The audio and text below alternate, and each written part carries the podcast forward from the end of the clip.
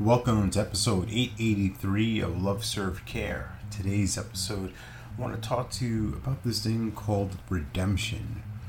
And this is really relevant and top of mind for me as I had a student ministry lesson last night with um, my middle school and high school guys. So I was part of the team there, and um, we were talking about the story of Saul. And if you're not familiar with it, if you're not familiar with the Bible, if you're like, man, this is not what we came here for, you know, that's fine. You can, you know, breeze through this episode.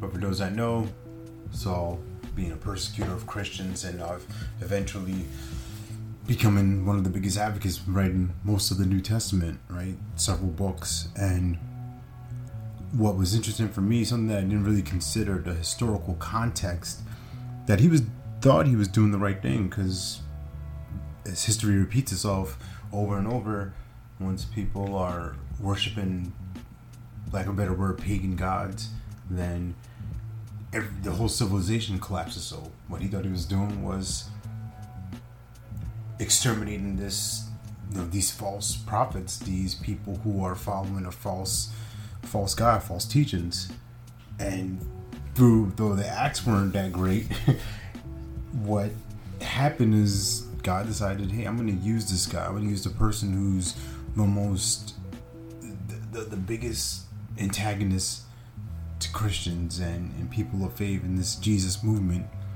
I'm going to use him. And that's just one story. Learned another story about this ex con who was wound up being saved in prison and was about to do terrible things. He was he got paroled after an attempted murder charge for 15 years, and that's not the that's not the important part of it. The important part is that in a split decision, he made this split moment. Right, he made this decision to decide that he's going to turn his life over this way, in a snap of a finger, just like that, that quickly, where doing the wrong thing, right, quote unquote wrong, and then deciding to follow the quote unquote right path, but you know what I say? I think that's more effective. I think that's more useful. I think that's more helpful. A way to serve and contribute. So I say all that to let you know about the redemption within you. You know, you may be feeling that hey, my, my practice isn't growing as well as it could be. My life is in shambles. Relationships are kind of falling apart. People are angry at me. I'm frustrated with myself. Well, there's a purpose for it. You're your mess right now, they say, is going to become the message. Your test will become the testimony. So, whatever you're going through, I will advise you keep going and keep growing. There'll be good that you can use from this. I promise you that. Remember, you're born to live your life in abundance. You're the master of your future, you control your freedom, and your complete dominance of your thoughts, your emotions, and your habits.